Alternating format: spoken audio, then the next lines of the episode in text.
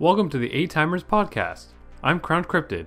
In this podcast series, me and my friends, Dom, Chan, Tulip, and Tipsy, are discussing the brand new Adventure Time Distant Lands episodes as they release. Because these episodes release so sporadically, there's going to be big gaps between new reviews, but please tune back in when you know a new Distant Lands episode has dropped. We try to review them as soon as possible. We are all longtime superfans of this series, so we really go deep and get very passionate in our reviews here. If you want more content like this, be sure to check out my YouTube channel, Crowned Cryptid, where I post video reviews and other content about all different cartoons. You can also check out our other podcast series, The Owl House Podcast, where we review every single episode of Disney Channel's The Owl House series. Just search Crowned Cryptid on your preferred podcast app to find it easily, or search on YouTube. Special shout out to Tipsy, as she's the one who edited all these Adventure Time podcasts. You can find her online as Some Tipsy Nostalgic on Tumblr or Kitty Titan on Twitter. Check the description for links to everyone's websites. I hope you enjoyed today's podcast.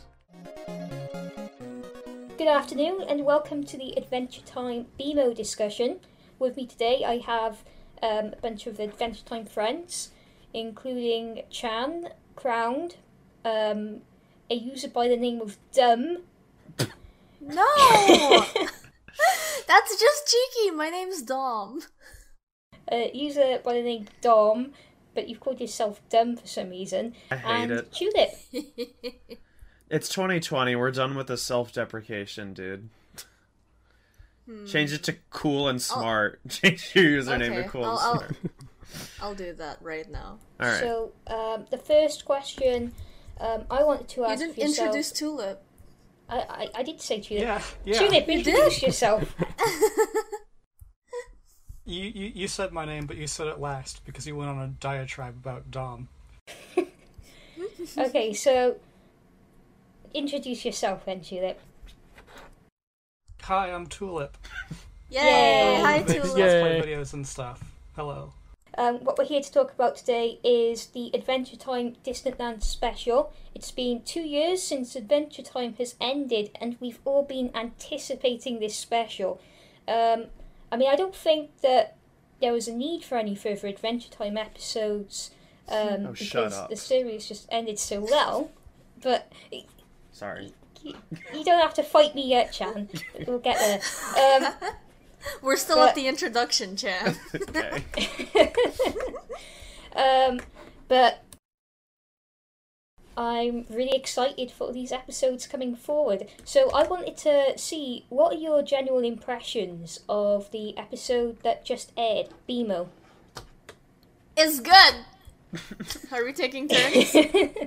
Yeah, are we doing turns, or how's it gonna work? Well, tell you what, Chan, what did you think?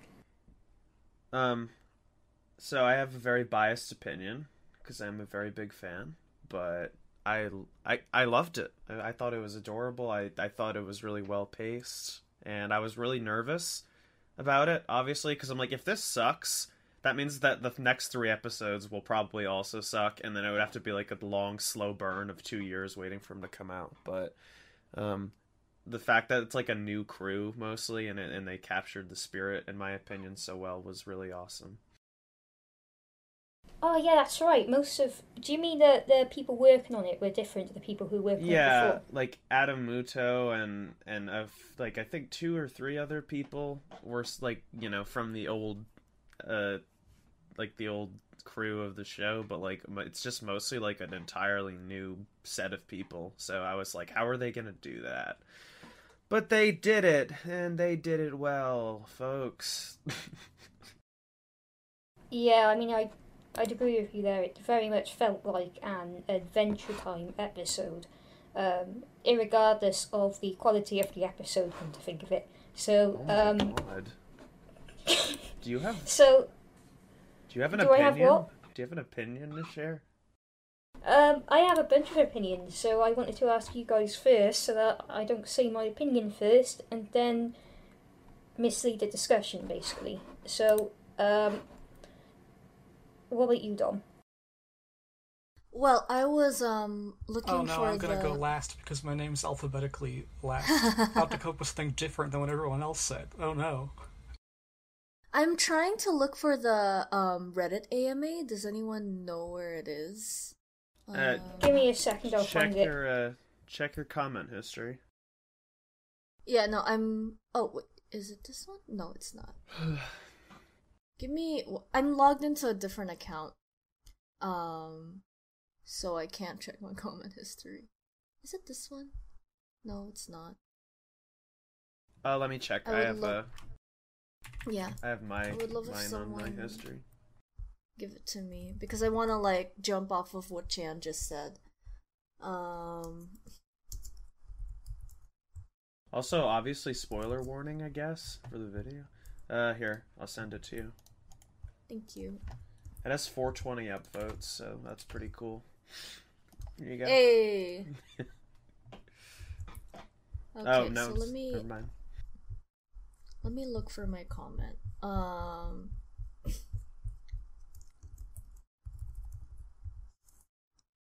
Okay, so I did like ask. I did make a message in this Reddit AMA, and then I read there.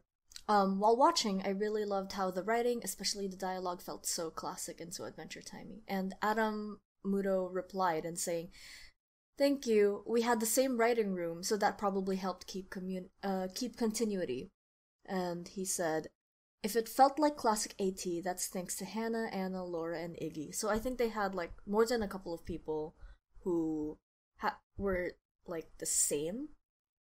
Yeah, when it says same writing room, does that mean, you know, the people in the room?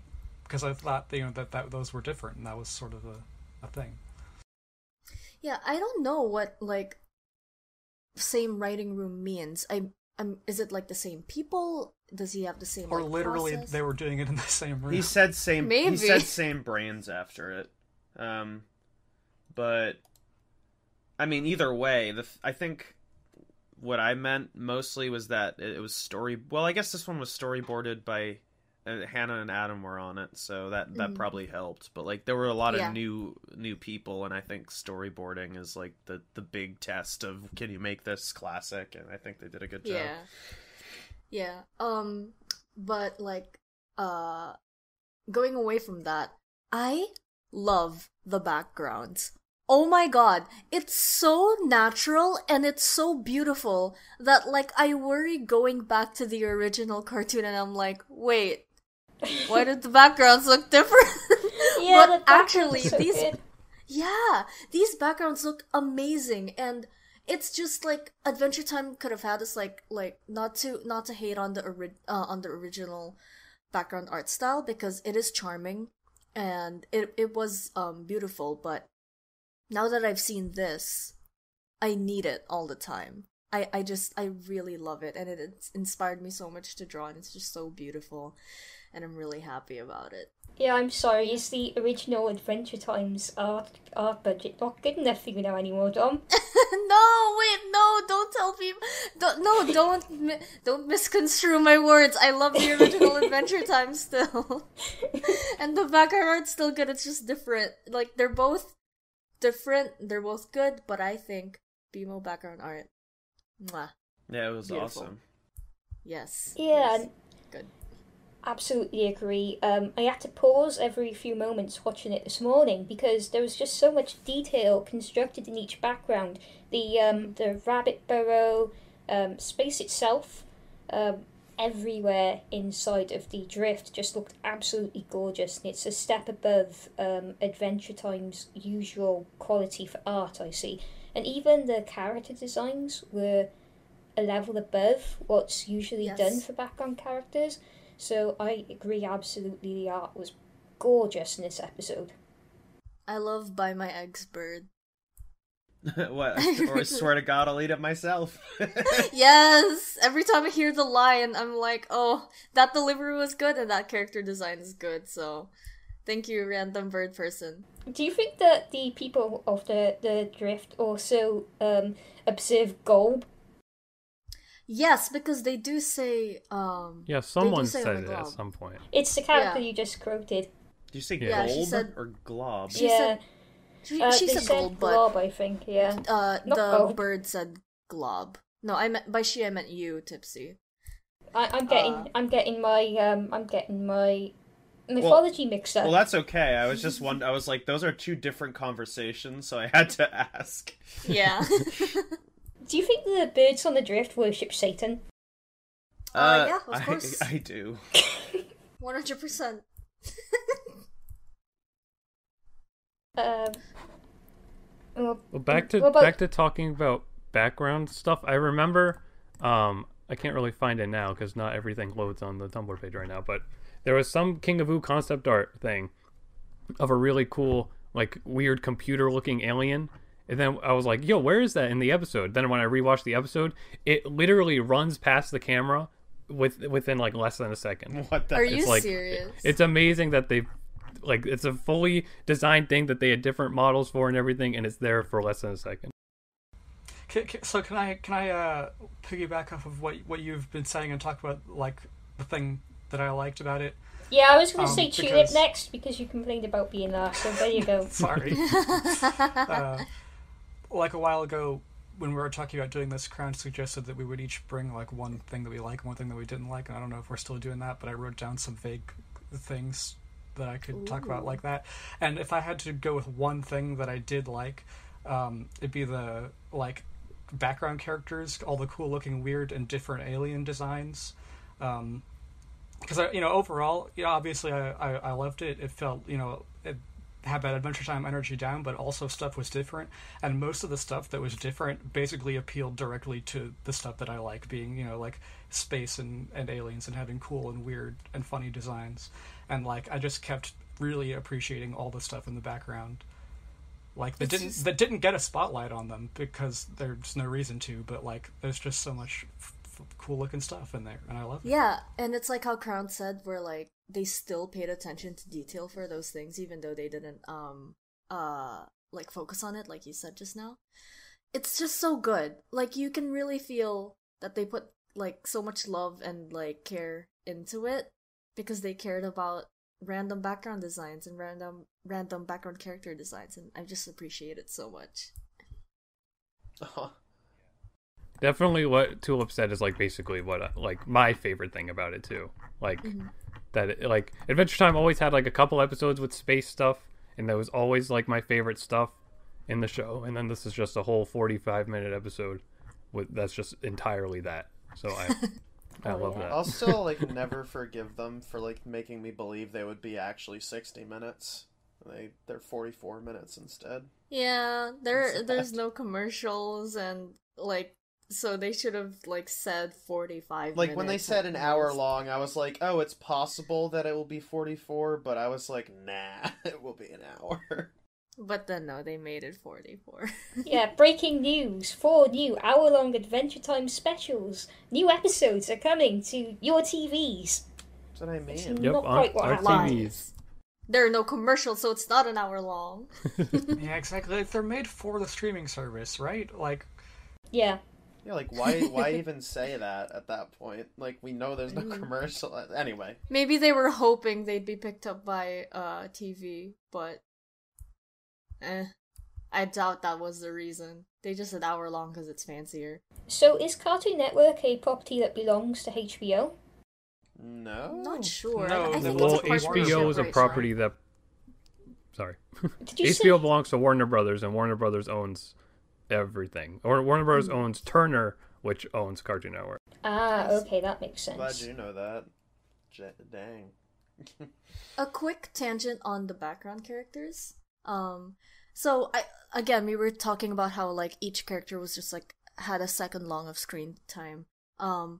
I really like bugs, and I really like stag beetles. So when those beetles, Darling and Sweetie, came on screen, like, for the first second, like, when they were running away, I was like, oh my god, I need to take a screen cap of this cute little beetle and make it my icon right now before I forget to go back to take a picture of them. And then, to my pleasant surprise, they became, like an actual character in the episode, so I was so happy about that. That's just tiny happiness from me. I love their voices so much. I know that they're my favorite characters in the entire episode, to be honest. Yeah. They're so cute. So, how about you, Tipsy? Well, do you have any thoughts you wanted to talk about? Yeah, actually, I actually had this entire little essay written down that I wrote whilst watching the episode this morning, and in the essay, wow, I wrote down a bunch of questions for this discussion as well, and the first one was the general impressions. So I thought that it was fine. It was gorgeous, like we discussed, but I felt like, especially in the first half of the episode, it seemed to drag on a little bit. Like, the jokes weren't hitting hard enough, it wasn't getting you invested enough in this new world that it was introducing you to. So, as a 45-minute Adventure Time special, I'm sort of wondering how much was left on the cutting room floor, basically. I think that question could be answered by the volume of stuff that's being posted on, like, King of Uv, like, concept art. So much of that didn't get used. There's, like, a whole lot. Yeah, there's absolutely tons of stuff. Like we posted just a few minutes ago, actually, the robot houses, multicolour robot houses. Y5, it was originally going to be an adult, by the looks of it. There's the Jungle Dome, which was supposed to be a jungle globe, and all of the designs for the fauna and the Blimpopotamus, just tons and tons of stuff that it looks like they envisioned for this episode whilst they were figuring out what to do. But I feel like that contributes to how some of the scenes feel like they were small sections that were stapled together, rather than a part of a cohesive whole, and that's especially the case for the first half of the episode. The second half, things really do pick up, and I'd like to talk about that shortly, but that was my general impression of Adventure Time BMO. I feel like it didn't quite reach its potential, humour-wise, in particular. It's funny that, like, that's where, like, my bias shows, for, like, being, like, a big fan, sometimes blind, because, like, I liked the humor the entire time, so I'm just, I don't know, but I respect. I will say, I agree with Chan where I do like the humor the entire time. I understand the part where it feels like some parts are dragging, mostly because it's like we're following BMO, Fix the Drift, and sometimes I'm like, is this super important for us to like see it right now? But I guess it is like a BMO-centered episode, so, but I did like a lot of the dialogue and a lot of the humor. Yeah, I thought there were a lot of really funny BMO lines, like, even in, like, the first half. Just, like, I thought BMO was great. Yeah, the first half was really strong. I really like, but I'm so cute. Yeah. Yeah. Oh, that was gold. That was so golden. Like, he died as he lived, sucking big time. Yeah. Yeah. There's so many good lines. Seriously. And also, like, I think it was like, BMO doesn't have feelings, and then, like, 2 seconds later it's like, you make my feelings feel good, or something. Oh my god. There was tons of stuff going on. What have I done? I want to talk about so many things, but I'm gonna wait to follow Tipsy's, like, outline, because I'm gonna derail. Oh, what do you think of the characters? Do you want to start with Tulip this time? Or are we yeah, Tulip. What do you think of the characters, Tulip? What do you think of BMO and Y5 and everybody else who was in the episode? There were tons of characters. And Mr. M was there. Yeah, well, of course, 2 or maybe 3, counting football, of the characters were, returning, so it was nice to see them again. And then, I get, like, in terms of new characters, there's Y5, who's cool, and there's Hugo, like, and then other than that, I think that's pretty much the, like, major characters.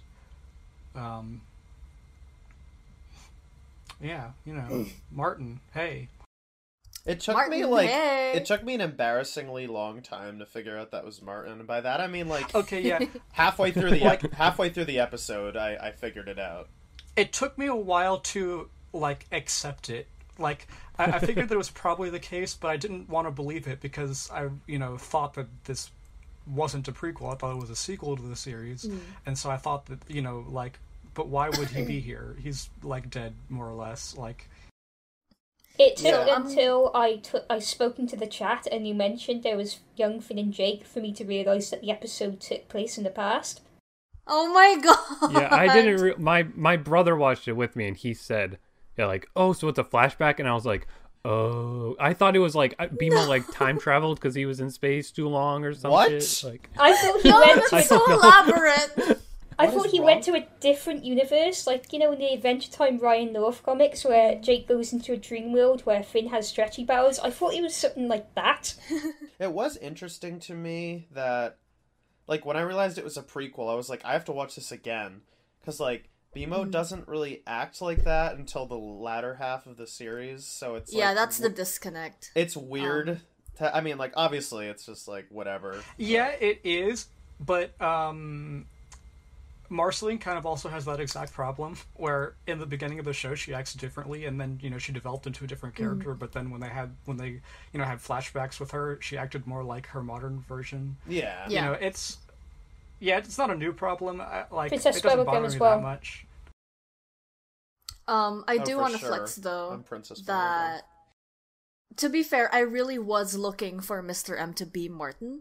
So, like, the first moment he talks, his first line, I'm like, that's his voice acting. It has to be. Yeah. I'm not wrong. And then he kept talking. And then I was like, oh, it's Martin. And then I live tweeted about it. Haha. So I knew it was Martin, but I didn't know it was a prequel. I just thought, like, Martin, for some reason, was bored of the other plane, other world that he was brought to. And then for some reason he came back here. Or maybe he was kicked out. I was like, oh, like, they thought he was an asshole and they kicked him out. That's what I thought it was. Martin gets kicked out with enlightenment. I liked how they handled him because there wasn't, like, some big reveal. It was just like, oh, if you know it's Martin, then, like, that's a little treat for you. If not, he's just sort of a character in this. And it's just like... Yes. Yeah. Yeah. That was cool. I did want to mention something, but I don't know if this is, like, gonna mess up your plans, Tipsy, but... no, it's not. Carry on. I forgot what I was gonna say. Chan! Wait, give me, like, 2 seconds. I'm so sorry. It's okay. Here we go. It's gonna happen. Something about BMO, you know, we're narrowing it down. Oh my god. Do you think it's about Adventure Time? Say it while I remember. Go ahead. Yeah, so, like, about the, you know, the very end where, like, we see young Finn and Jake, like,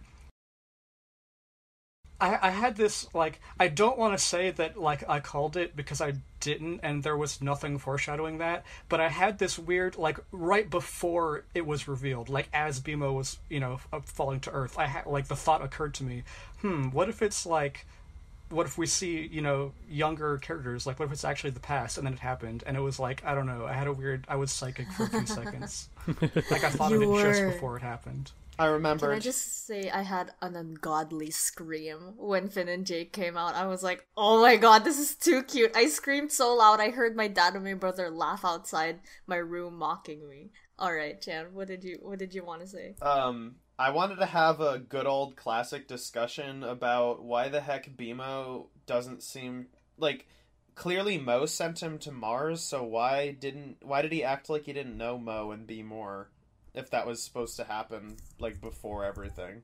Yeah, I had the same bit of confusion. Like, it seems like Mo sent him to Mars, but in the canon of Adventure Time, Mo sent him to go and find a little boy to hang out with, and that could have been, like, any amount of time before the series takes place in. And he doesn't recognise Mo at all, so I don't know what happened there. Like, every time he doesn't recognize Mo, I'm so confused because he was booed up and he was looking up at him, right? And I'm like, do you have baby brain where you don't remember, like, when you were born?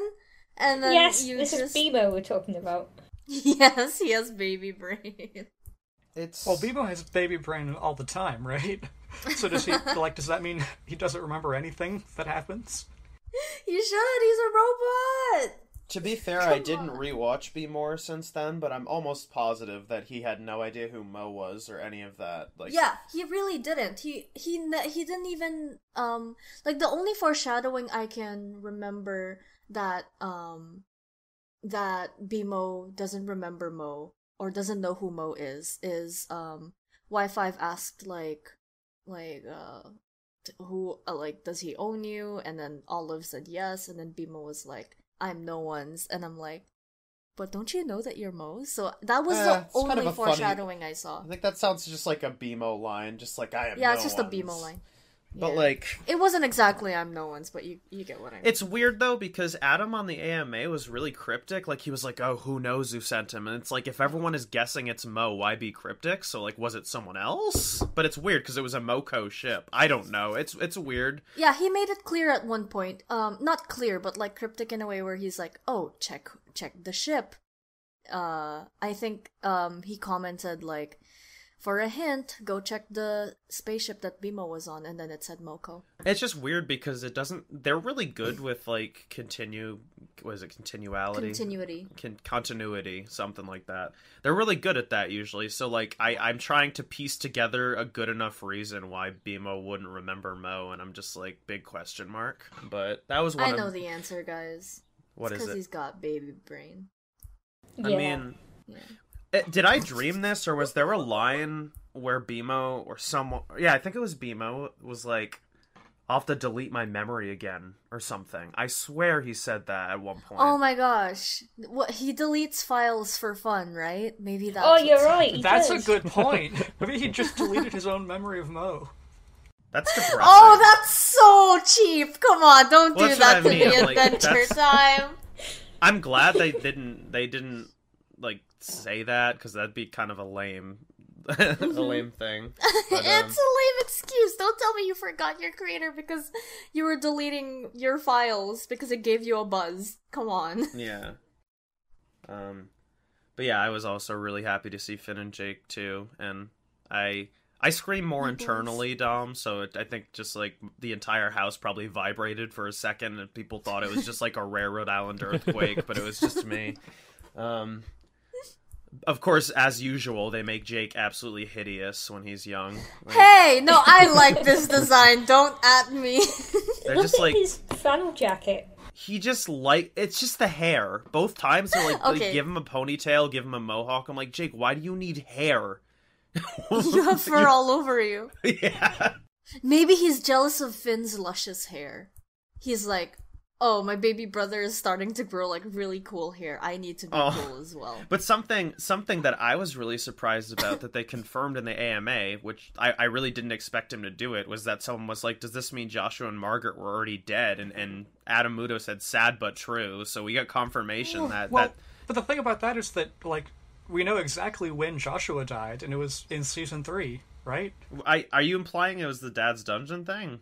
No. Yeah, because wasn't the beginning of that episode, like... his death caused them to, like, get the message or whatever? I don't think that's true. He had died since then, and his, like, spirit sparkles, but, like, it wasn't... that wasn't him dying in the present. He definitely died, like, way before that. Yeah. I always interpreted it as, like, he had just died. No, I mean... I didn't interpret it that way. It could have been. And Adam confirmed it wasn't? In Billy's bucket list, they say they buried Joshua behind the tree. Oh. Yeah. Hey, we're getting our Adventure Time big brains out right now. But if they buried him behind the tree, then wouldn't that mean that they moved to the tree house before their parents died? I don't think they said different... I'm pretty sure they didn't say different tree. Well, yeah, they just said the. They cuts him off when he says the. Yeah, but, they never specified where they buried him, but, I mean...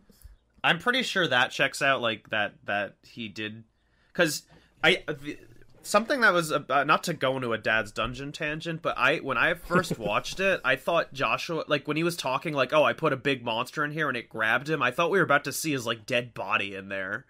Like, God, that's scary. He was coughing in those messages, and Finn and Jake were babies, so I assume he died of some illness, really, really early on. But anyway, this is a BMO thing.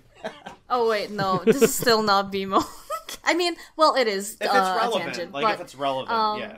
I was gonna say that, like, maybe it could have been that Joshua was supposed to die there, but they didn't fix the continuity because we're just finding out now that they're having problems with that, so... we blame Adventure Time. I hope not. I mean, like... I'm kidding. Yeah, but no. No. I'm pretty sure Joshua and Margaret might have just died of old age. Yeah, I mean, they did. Based on what they were doing and how they handled the alien and Joshua and Margaret investigations, like they probably died just like someone sent them a little ticket and it was like there's a monster in my backyard and they just went and got eaten or something. Yeah, that was very Adventure Time. What's next, Tipsy? We need to be reined back in. Okay, I'm going to ram you back into this discussion. What were your impressions of the new deuteragonist Y4, aka Y5? I love her. She's my child. Oh.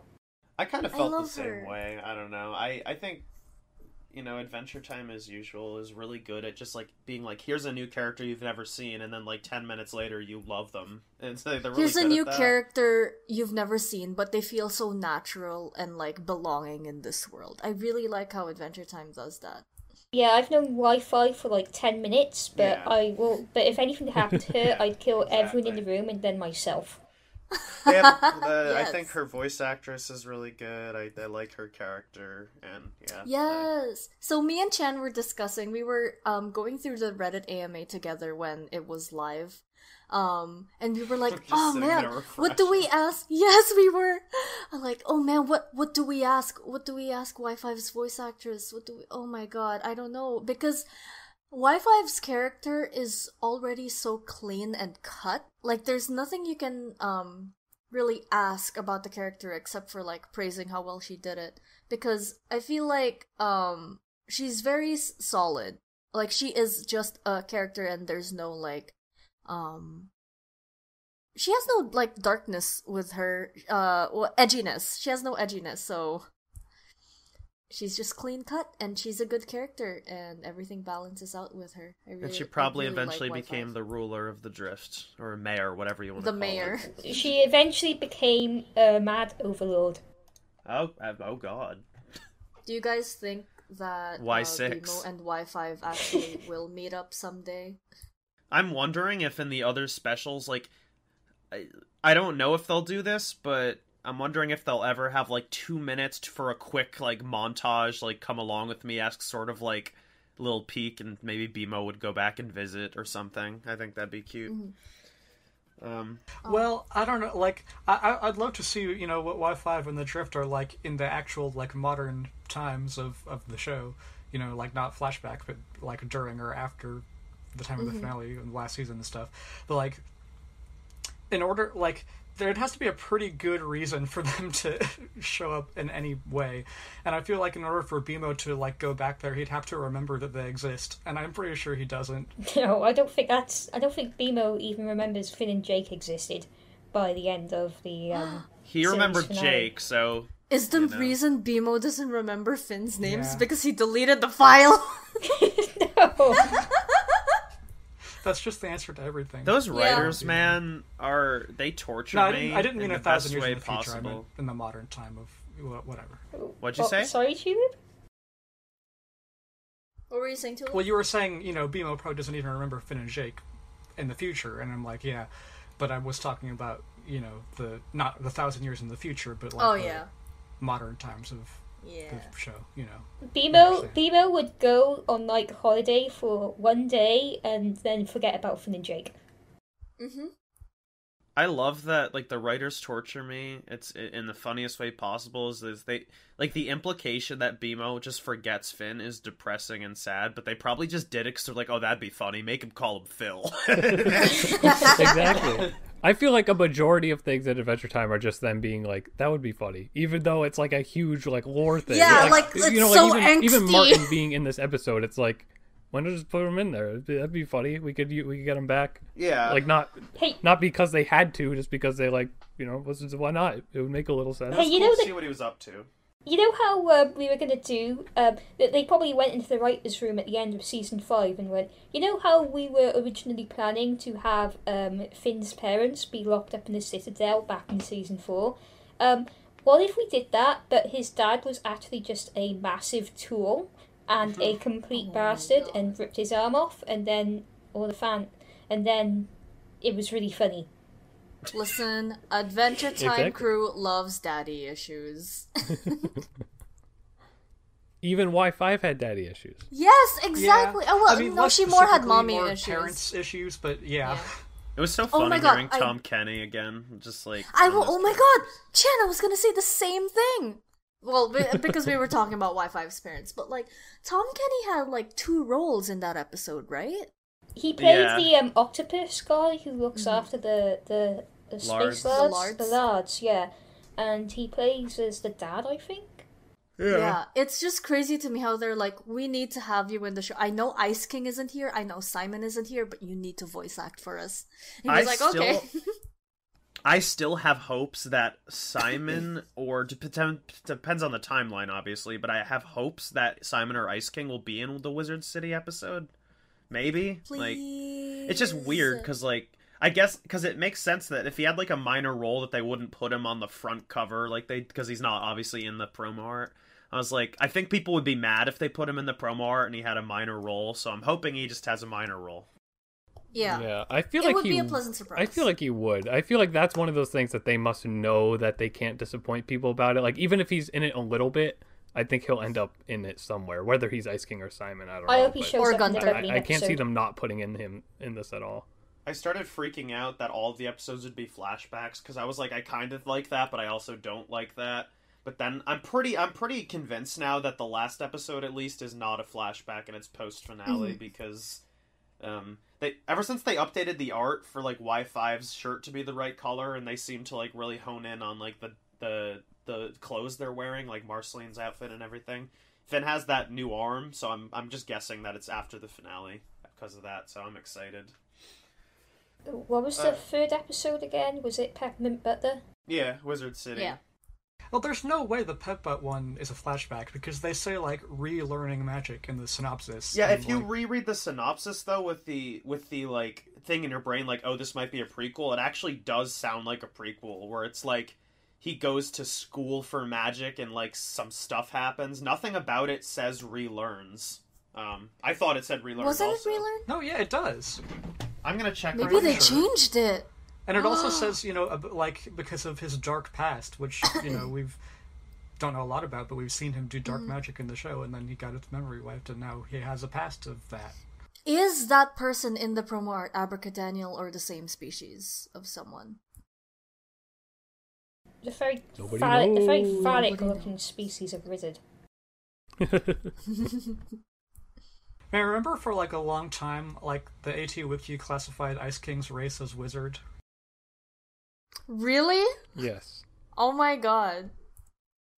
I mean, technically, yeah, he can't be human because he's imbued with magic that keeps him alive. I'm reading one of the old articles, and it does say Peppermint Butler starting over at the beginning is just another inexperienced wizard student. So I guess that does mean it's not a flashback, I guess. Provided the article is accurate and not entirely inaccurate, like those 2 promo arts that we looked at that look completely different for some reason. Mm-hmm. Yeah, but it looks like the new one is like, okay, we've already made... like, the old one was more of a concept art thing, and then they've made the episode since then, so yeah. Like, the new one seems more accurate. I'm just surprised why they had to redraw the whole thing. I'm like, if you were gonna redraw the whole thing, why not make an entirely new poster? But that's just me. Yeah. So, Crowned, you've been rather quiet. I was looking to ask, what are your thoughts on the characters, and in particular on the utility of Y5, the new Deuteragonist character? I like all the characters. I particularly like Hugo, even though he's not in it that much. I feel like they give him a lot of character, even though he's like... Mainly, even just like his voice, I think is really, really good. He was really funny. He seems really smarmy and jerkish, even though he has very few lines. I really liked him. Can we talk about Hugo? Yeah. Just like, what? What are your thoughts on Hugo? I think it was interesting how, when he was introduced, he seemed like... because, I mean, when you see all the Hugo mats and his name plastered everywhere, he seems like, obviously, is going to be the villain. But then you meet him, and he seems like pretty chill, actually. Yeah, exactly. I felt the same way. At the end. I don't know. It's interesting. Oh, yeah. Can we talk about that flashback, though? Well, yeah, I was going to say, I want to make sure we discuss, like, what the implications of Hugo are. Is that what you're about to say, Dom? No, I was just going to make note of the water park prank artist. I was so happy to see that. I thought that was so funny. We'll talk about the water park prank section in a minute. So what are the implications of Hugo, did you say? Yeah, well, I was just saying, like, to get the timeline right, so he came from Earth and then literally... So he came from Earth, I'm guessing, like, as a lesser competitor compared to Mo, because... Yeah, like an off-brand Mo. Yeah, an off-brand Mo. And then he went to space, and then... So here's what I didn't understand. Tree Trunks is... If Tree Trunks is like alien boyfriends, that's what they were, right? Yeah. Those were the gray aliens. The gray aliens were the boyfriend of Tree Trunks. If they all coughed and died that one time, how did they live to see Tree Trunks in the present? I assume it's just the same race. Yeah, no, they didn't all die, but I think perhaps it did introduce sort of a disease or something like that that was causing a lot of them to die, and that's why they needed to make hybrid babies, which is why they went to visit Tree Trunks, so that they could keep their species alive in some way. Ooh. That episode is a fever dream to me, man. I need to rewatch it. I was like, oh my god. Like, I don't know. If someone's ever like, oh, I don't like Adventure Time, it's too weird. If they, like, cited that episode, I'd be like, yeah. Oh, High Strangeness is one of my favorites, though. No, I don't mean to. Yeah. It's a funny episode, but like if someone was like, "That's too weird," I'm like, "Yeah," but yeah. So Hugo, I think he needed to be like, what did they say? Biohacking. He needed to turn. Yeah, he needed to biohack himself to be like the aliens, and then they became the elf hybrid. Yeah. So to benefit himself, he like killed all of them. So I guess that was just sort of an introduction to how he is, but. Now, did we ever figure out what benefit that gave him? I think it's just because humans can't be in... That's what it was. Sorry, what, Tipsy? It was longevity, because he was a normal human, and he'd have died in, like, 30 years. That's true. But the reason that's stated in the show is that he benefited from the longevity of the elves, and I don't think he did it himself either. I think they did it to him at his request. Yeah, that's what I was about to say. It seems like they were offering to do it. But no, like, so what happened in the what happened in the flashback is they were like they like presented the option to him and like, oh yeah, you can do this, but we highly recommend against it because it's dangerous to biohack you. And he was like, I'm gonna do it anyway. Seems like that's what he does is he tries to make other people like he tries to victimize, or at least he's just like, well, this is your choice, so like it's not my fault, sort of thing. Yep. But I have to bring something up on the topic of this guy because I still haven't pieced this together is like exactly what Olive is about. Like, yeah, I think I was going to say that too. Cause I saw somebody on Twitter like saying that same thing. Like, they liked the whole episode, but that thing at the end doesn't make any sense. Like, oh yeah. Olive seemed to like when they scanned BMO and like saw the heart, they were like, they were like, this is what I've been looking for. And then, like, sorry, my phone's vibrating. I don't know how loud that was. But then, like, at the end, like, Olive seemed to go back to Hugo, and I think Adam Muto was actually answered that, and like was like that was Olive being like, I know you're not a bad dude, but I'm like, what? Like what? I don't. So I think what happened is Olive did save all of them, right? By like putting them under a beam. Yes, yeah, them. Like what we know from the episode is that Olive is like a drone that was made by the Drift people, like that like the Drift is the source of those drones, but most of them were old and dead, and Olive is like the only one remaining, and I think maybe even was the only one remaining back when Hugo and friends arrived, and like they were basically gonna die, but Olive found them and saved them, and then I think what happened is when Olive brought them to the Drift, Hugo still kept being an asshole. The Drift was already on the verge of collapse when Olive brought... So it's possible that he thought that Hugo's gang would help the Drift, and then he saw BMO and thought that BMO might be able to help the Drift, but... Yeah. If you look at the end of the episode, that's what I'm thinking now, too. I'm trying to remember how did Olive get to, like, really far away in space to, like, you know, to Earth, basically. Didn't, you know, between Earth and Mars, which is where BMO encountered Olive. And it can do that itself. Didn't off-brand Junkyard BMO say what happened? Seago.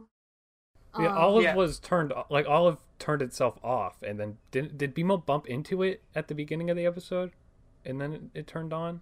I believe so. Yeah, we should have done a rewatch before this. Yeah. But hey, I'll get the episode up. Let me look. Basically, I think Olive had expectations from Hugo that Hugo didn't meet, and like that's why you see Hugo being weird around Olive. Like when Hugo first saw BMO and held him up, Olive floated next to Hugo, and Hugo was just like, "Oh," and then awkwardly walks away with BMO.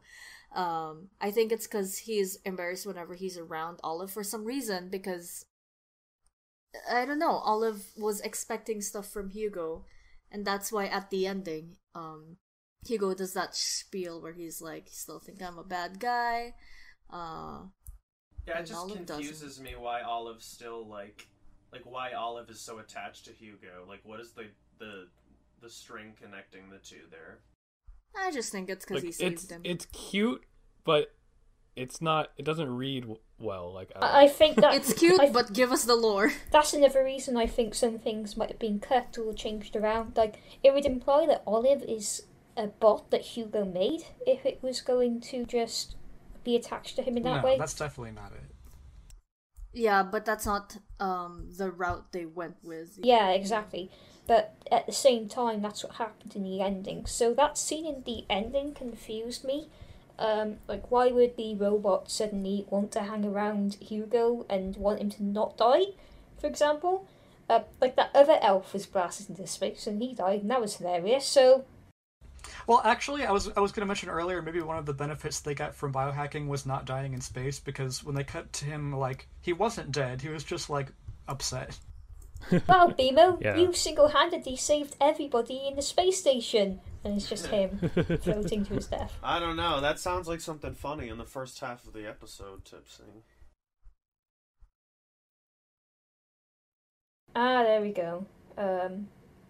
So they didn't want to leave him on, like, a miserable note and just have the episode end with...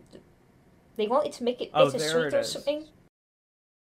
Doesn't work very well, but there you go. Doesn't work super well. Because when I first watched it, like what that ending implied to me is that they would come back, but now like then it's immediately a flashback, and I'm like, okay, they probably won't. But like that's like a sort of ambiguous ending that reads to me like they'll return, but they probably will not. Dom, do you remember what Adam said about?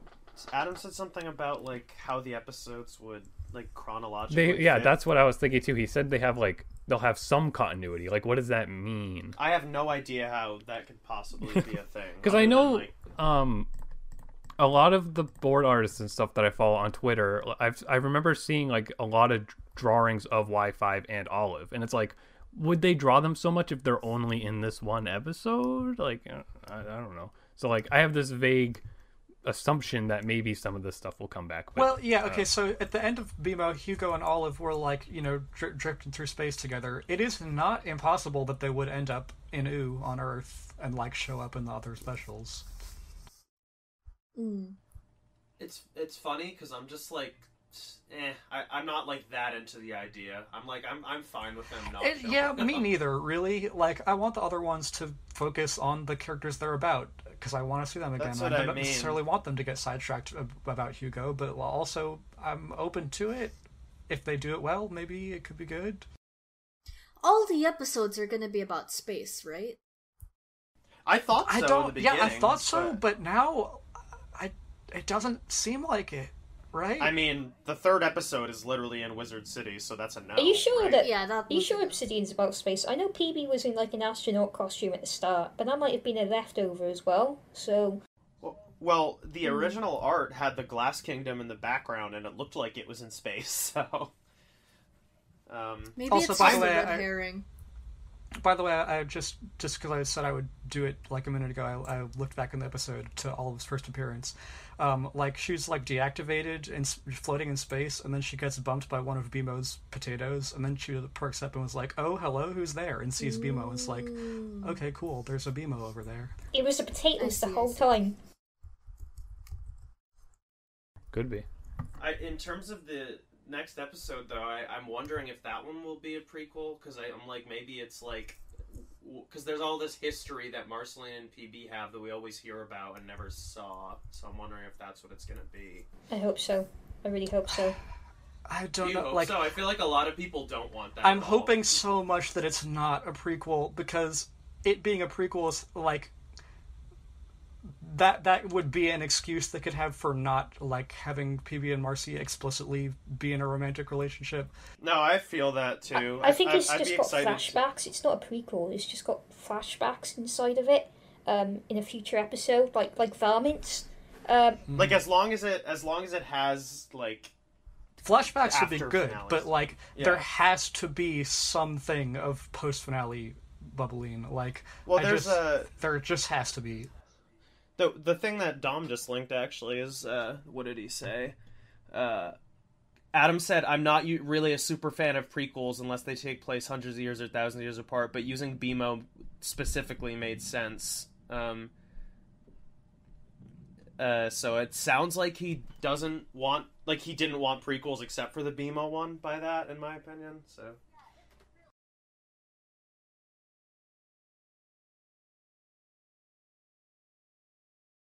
Yeah. Like, in general, in my opinion, it's pretty unlikely that any of the other episodes are going to be prequels. And as we discussed, especially Together Again probably won't be. However, if another one was going to be, I would want it to be that one. Because as we've talked about before, it'd be great to see an episode about young Finn and Jake. I'm really hoping Together Again... I mean, I'm pretty sure it's not a prequel, but I think flashbacks would serve it really well. Because as the series went on, I was like, how have you not done flashback episodes? Like, I want to be destroyed by the fact that, like, they lost their parents dealing with that, and then, like, maybe Finn and Jake kind of drifted apart a bit when Jake got all scummy and robbery. But I always headcanoned that, like, Finn was the reason why Jake stopped doing all that stuff. Like, maybe Finn was... that, or maybe Finn was trying to emulate Jake and he was getting hurt, and Jake's like you shouldn't do this stuff, and Finn's like, well, you do it, and then it's just like, fine, I'll stop if you stop.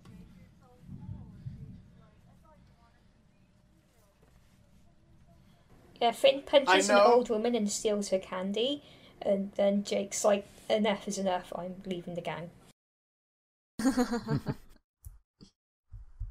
But anyway, BMO discussion. Yeah, quick quick tangent on Hugo, but I love when that elf dies in space. I mean, he's not dead, but he's just drifting angrily. Golden scene. Beautiful. You single-handedly saved everyone. There were a bunch of hilarious quotes in the episode. I wrote a bunch of them down. One of my favourite characters was Y5's mother. What was her name? I have no idea. KS2. KS2. KS2. Yeah. Yep. I thought she was quite interesting. Now, I wasn't a massive fan of Y5 or how she was handled.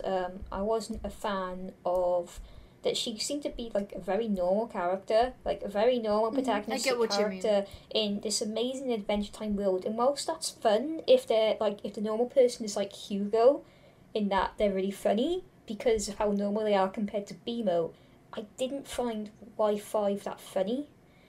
There was some parts where there was some funny jokes, like when she says, I wonder if I chose a name for myself, because her name is Y4, and then she names herself Y5, and that's just very Adventure Time. It's so good. Yeah, you know what, can I say that joke would have landed better if we didn't already know that her name was Y5 because of the promo stuff. Yeah. I didn't remember, so the joke landed great. Yeah. It just gave me confusion because, like, I had subtitles on the whole time. And so the subtitles said Y4, and I was like, hey, I'm about to tweet about this. They misspelled her name. And then she actually says Y4 verbally. And I'm like, what? Am I wrong? What? I see what you mean by that for sure. But I did enjoy, like, I don't know, this character that's clearly, like, I mean, her parents are, like, kind of abusive, and then, like, BMO sort of shows up and shows her that she can be more than just, like, her parents' weird errand monkey, and it was fun to see this sort of normal-esque character with BMO, like, over the top. Like, I think they worked really well together, and I think that was one of the reasons why her being so normal worked for me. What is that? Is that a... Oh, God! Stop.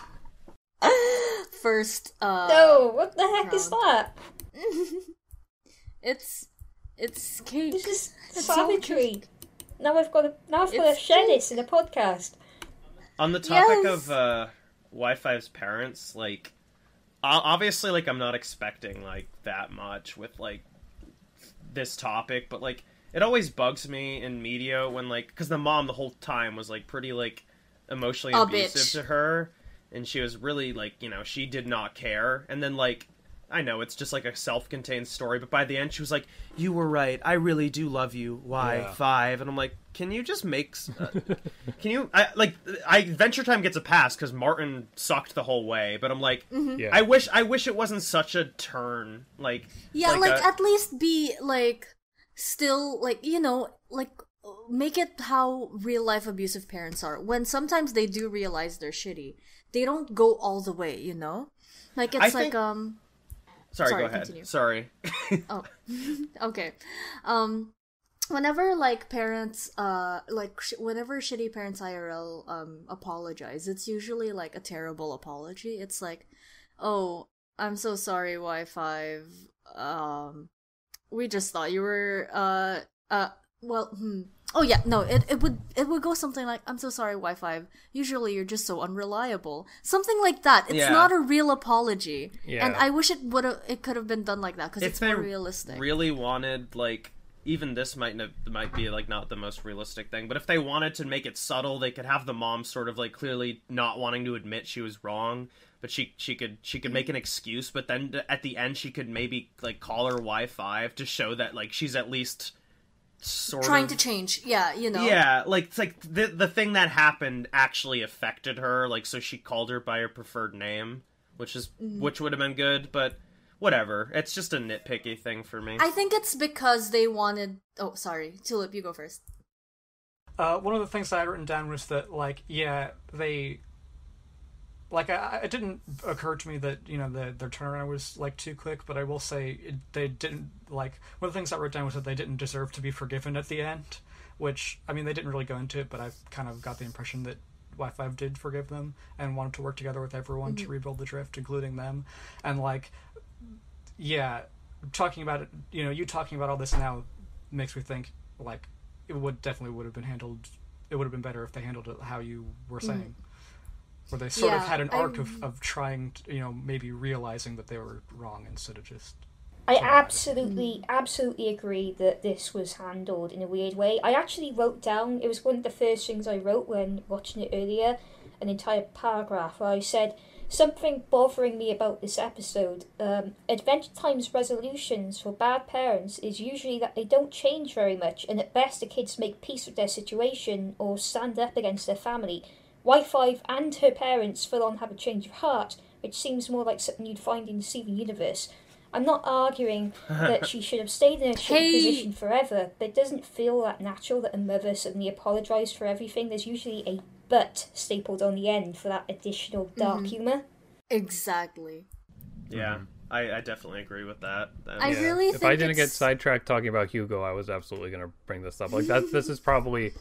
The one thing that, like, I know for a fact I don't really like that much about the episode is that, like, Y5 could have been built up better, sort of. Like, you know, they're trying to do something with her, but it's kind of all very... Like, she's fun, but it's all kind of very generic. It sort of compounds with the fact that she's a bit of a plain character as well, and she doesn't mesh very well with BMO. I might be alone in this, but I don't think she meshes very well with BMO. He's not as funny when he's talking to her.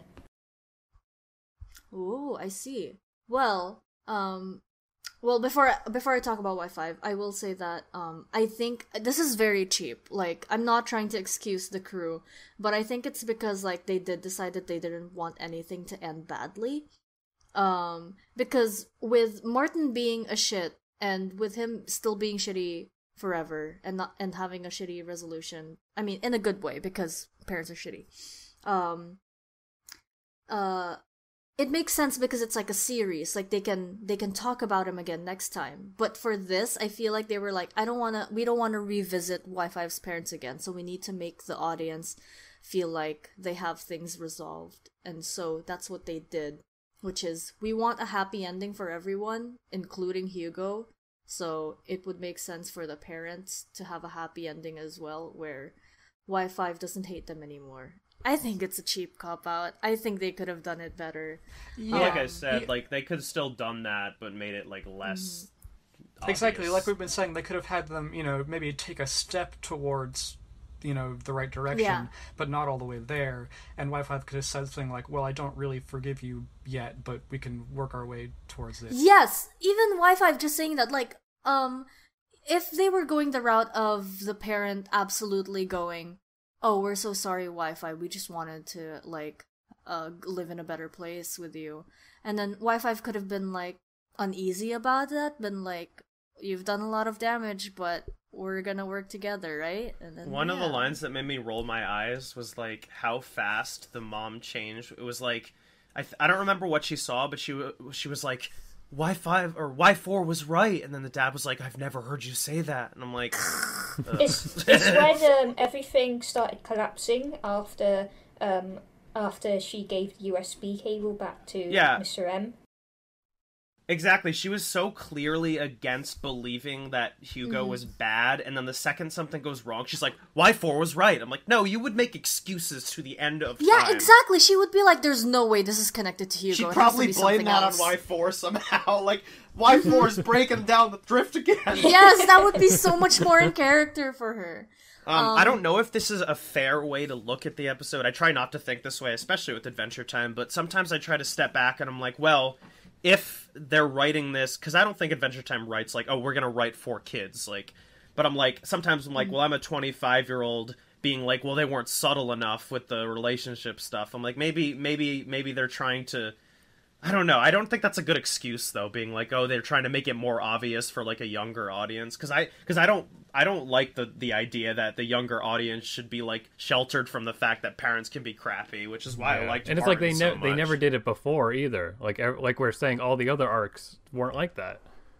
Yeah, and I wonder if that was kind of part of like the fact that there was so many new people. But I don't know. Adam was on it, and you'd think if he had a big problem with it, he'd be like, nah. But whatever. I will say I still like Y5 because I feel like she did her purpose well, but you guys are right. I think they could have fleshed her out more as her own character rather than just be Mo's sidekick. Yeah, absolutely. Yeah, because she didn't work very well with BMO, and she wasn't a very strong character by herself. They had the inklings of like a potential character with her being a science nerd, but nothing. There was nothing biting about her, nothing captivating about her, and the fact she wasn't that funny didn't help either, so...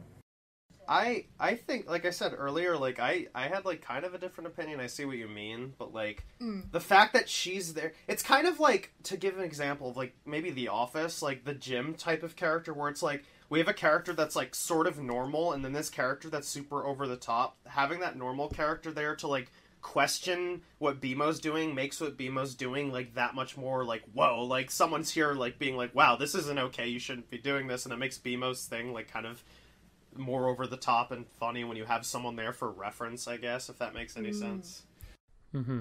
Yeah, that's why I think she did serve her purpose. But Tipsy's making me think like, oh, could they have written her a little bit better than her like sidekick character. I mean, no, absolutely. I mean, yeah, anything could have been better, but you know, I didn't dislike Y5 at all. Yeah, the only issue with my line of thinking is that you can go down the rabbit hole of internally making that criticism. Haha, rabbit. Because Y5. Can I talk about a small continuity mistake that bothered me a little? Yeah, so, like, you know, the map of the drift that was on Mr. M's hard drive, that Y5 had downloaded onto BMO and also onto Olive at one point, I think. Like, anyway, like, that's where the MacGuffin was. Like, when she confronted Hugo in front of everyone, it was BMO who was projecting it big.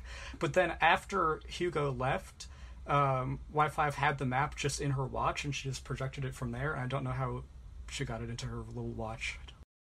I didn't even notice that. What I don't know is why the hard drive was in the Hugo map machines. Oh my god, that's so... Yeah, I felt the same way. Like, it would have made sense if, like, I don't know, they, hacked it and got some information because it's connected to, like, the big brain of... the big, whatchamacallit? Big server of Hugo. And that's how they got the data. But no, they didn't hack it. They ordered a USB on it, and I'm... so lazy. It's so lazy. It's really nitpicky, but that whole scene where, like, when Y5 goes into Martin's room and like she very slowly figures out what's going on. It's like the moment that map showed up, I knew what was going on. It takes like a minute for her to figure it out. It's like it's very easy to read. They didn't have to have her like be like, wait a second, BMO took the thing. That was the thing making the power work. Oh yeah, no! Like I knew that. It could have been rerouted to BMO. I think that's another case of just, like, they know they have a lot of younger viewers and they want to make sure they understand. Yeah, probably. I just found it. Because I feel the same way. Like, I'm never a fan when they're like, something's really obvious and the character's like, whoa, hello, audience, this is what's happening. Like, you know. I think that's like a classic rule of show, don't tell. I think it was definitely important to show BMO taking the gem and then the place dying, the jungle like pod dying. Ooh, but I think I liked that part a lot. Yeah, no, but I think, like, maybe to your point, they could have sort of just condensed to the scene where Wi-Fi was looking at the map to just that her seeing that happen, and then that's how it gets across to the audience. That would have went really well, actually, if they like cut between the scenes, like Wi-Fi realizes what's happening, and then BMO has like you see like the things dying, and then you kind of figure it out from there. I loved the jungle pod thing. It was a good, cool area. Like, you guys know I love the jungle pod area. Oh my god. Well, yeah, that so scene beautiful with BMO, you know, kaplooing. That's a word. Like, I love the callback to, like, the, I guess, different colors of BMO from the previous episode. I love the callback to, like, Finn losing his arm. Like, that whole scene was, like, very deliberately framed similar to that. I didn't even notice that, but you're right. I have one of my favorite lines from the special was like, I don't even remember exactly, but one of BMO's like colors was like, well, now your only job is being dead. Something like that. Yeah. Or he's like, it's my job to save the drift. He's like, well, your only job now is being dead. Did anyone else find it a little bit odd that, like, those two bugs dragged all of BMO's parts, like, out of the jungle pod off screen? How did they...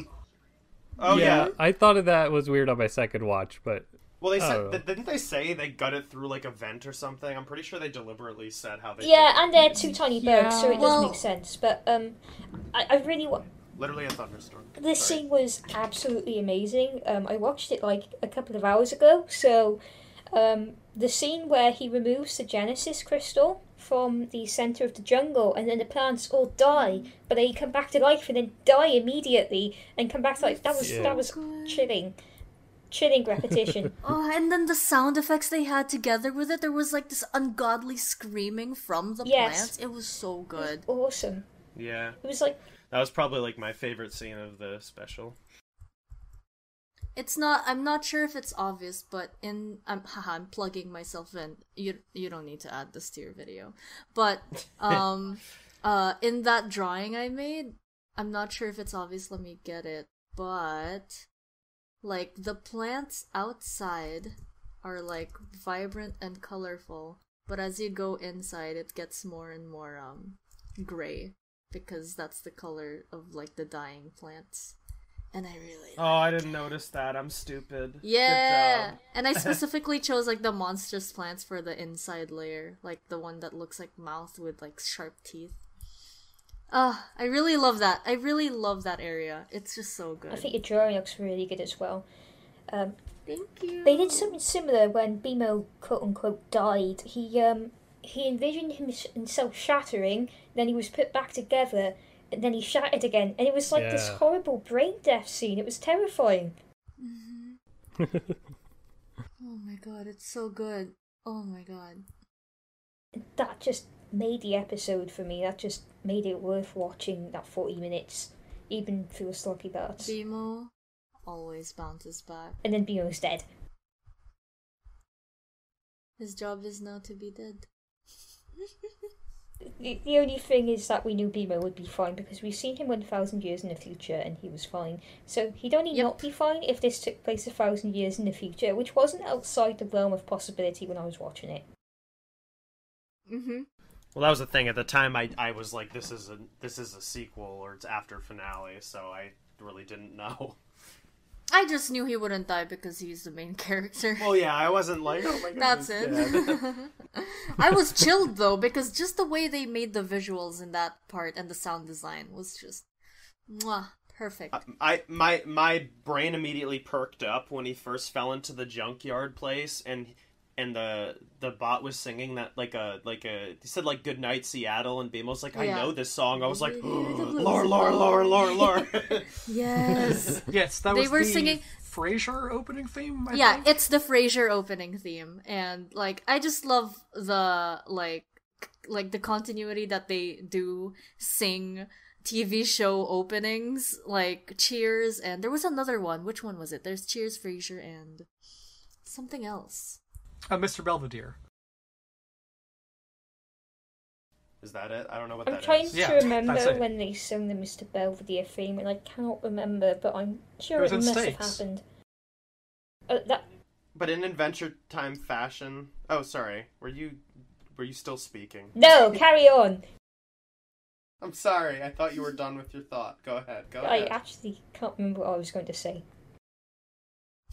Perfect. Neither can I. Oh, wait. Goddamn. I remember. No, in Adventure Time fashion, I always, like, prepare myself for the episode to not, like, move, like, give any lore or move the plot. I always prepare myself mentally for it to just to be a silly one-shot. So whenever they do throw lore in, I'm like, beautiful. Me too. That's what made the episode for me is, like, I was like, oh, it's a BMO thing, so it'll be, like, cute. And then, like, not only did it have amazing visuals and aliens and stuff, but it had lore to it. So I was like, okay. This is not what I was expecting, even in the slightest, and that made me love it.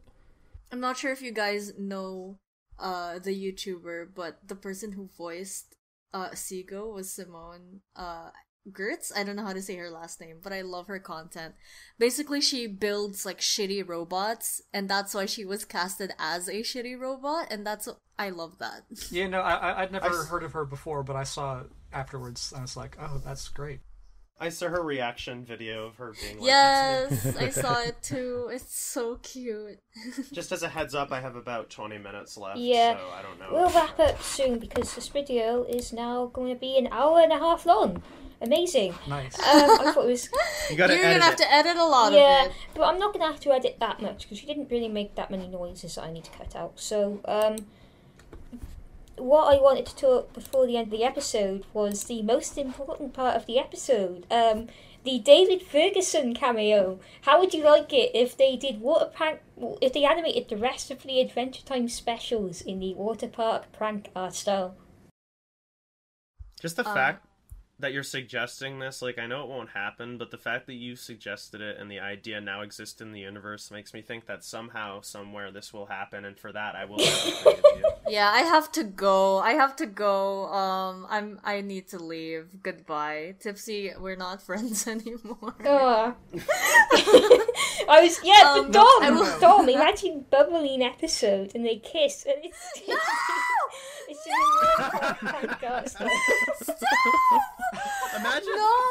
Imagine if the whole episode was in normal Adventure Time, but then they're about to kiss, and it just shifts to the other style for just the kiss. Like any. I'm so upset. Imagine Finn and Jake reuniting, and the moment they hold hands, they turn into that art style. What do you think, Chan? What if that's just? I think that art style worked a lot better in BMO as a flashback prank.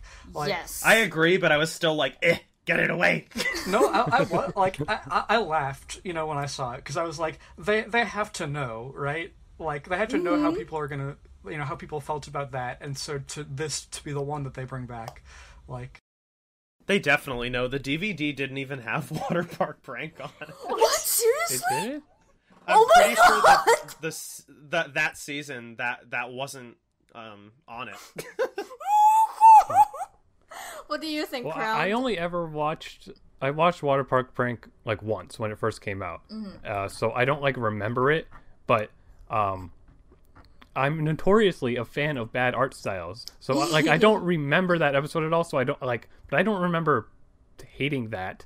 But particularly, like Tulip was saying in this episode, having it be the flashback, like. It fits that really well to me. Like, I thought it looked good. Like, I didn't think that was... I thought it was very funny because I was aware everybody else was going to be so pissed off about it. Mm-hmm. But I think it fit really well, and I think it looked really cool. Yeah, like, there was nothing unappealing about that style there to me. I agree. I don't like the original art style, but it being a flashback, I didn't hate it. I was like, wow, finally, this art style works. And, oh my god, they showed how the crater in the earth was created. Oh my gosh! Like it was like a man-made electrical thing. Yeah. Right? Well, because like for a while we thought that it was probably the Mushroom War, right? But then we saw the Mushroom War. I thought it was the comet. See the mushroom bomb. I thought it was the comet. I know. I was convinced it was the comet, but no, it was just some new thing. More lore. More lore. It's just going to be. Yeah. No, I mean it. Add that to the 665-page. It's just going to be some fucking experiment that Princess Bubblegum did 500 years ago that went horribly wrong. Yeah, didn't it flash pink for a second? I was joking, do you think the implication isn't? I'm terrified now that that might be the case. Do you think... I always like took that as it happened while the humans were still around, just like during the Mushroom War. Yeah, no, it definitely... It was involved... Like, the Mushroom War was involved with it in some way, I think. Like, it was probably an experimental weapon. I don't know. No, it'd be wild if that area of the world got so overtaken by the goo zombies that they just had to, like, make a weapon to kill them, but it was, like, way more powerful than they anticipated or something. Ooh, that's scary. I like that. Because, like, why else would they blow up the Earth like that? The crater will be filled with Jake's expanding body. I think that comic is the biggest brain thing that anyone's ever done. Like, to make me like a comic where Jake dies, I was like, I almost want this to be the last scene of the show. Like, that was such a creative Adventure Time-y thing and such a perfect, like, ending for him that I'm like, nope, canon. That's it. Yeah, canon. All the way down to Bubblegum just plopping him in there. Like, yes! With her unamused face. Yeah, like, what? But it was Chan, so stop projecting. Just because Jake completes your life doesn't mean he should complete the world and, like, the Earth. I don't know, like... I'm kidding, it's the best ending. After all this time, you still choose to speak, Dom. Sorry, go ahead, too. Like, this topic's come up, I feel like, a couple times already, but the fact that it wasn't the Mushroom War and it wasn't the comet, and it was this new thing that's not elaborated on at all, but, like... Do you think they're going to sort of come back to that in the other specials? Nope. I don't think they will. That's what I felt, but then everybody in my comment section was really mad at me and said no, so I guess not. Mad at you? I think it worked well to leave it there because it gave us a little bit of information, but it left so much room for speculation, but it's like we don't need to know exactly what it was. I think the speculation part about it is really fun. I just think it's very Adventure Time-y of them to feed us like a whole different lore out of nowhere, and then we hyper-focus on it, but they're like, haha, we're never gonna show this. Like, sometimes, like, you know, you have so many expectations for something like that it's really hard to really make everyone satisfied, so sometimes it's better left to the imagination. Yeah, and I think that's the approach Adventure Time takes to a lot of things, including, like, how did BMO get in space at the beginning. I love open-endedness.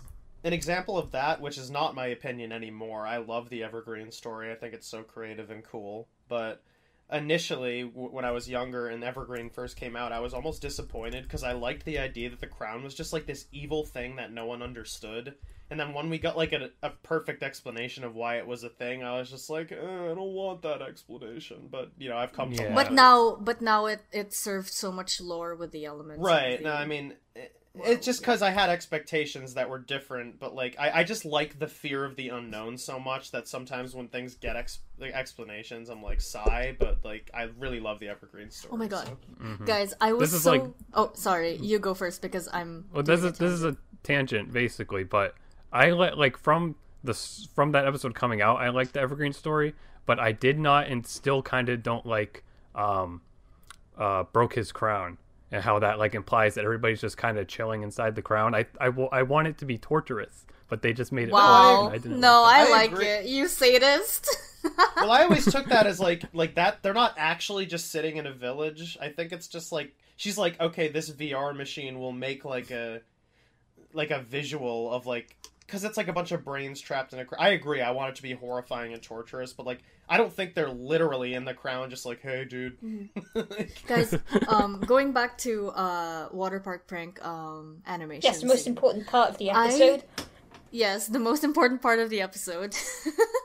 I was ready to have my big brain moment. I was looking at the flashes, and I saw a flash of green, a flash of pink, a flash of blue. I was just waiting for a flash of red or orange, and I would have been like, oh my god, it's the element colors, look! But they didn't do it, and so I can't make that my theory. What was the fourth flash? Was there a fourth flash? I believe there were only three flash colors, which was green, yellow, and pink. I might be wrong, just... 3 out of 4 isn't... Like, that doesn't disprove your theory, you know? No, you have to have all 4, because it's symbolic that way.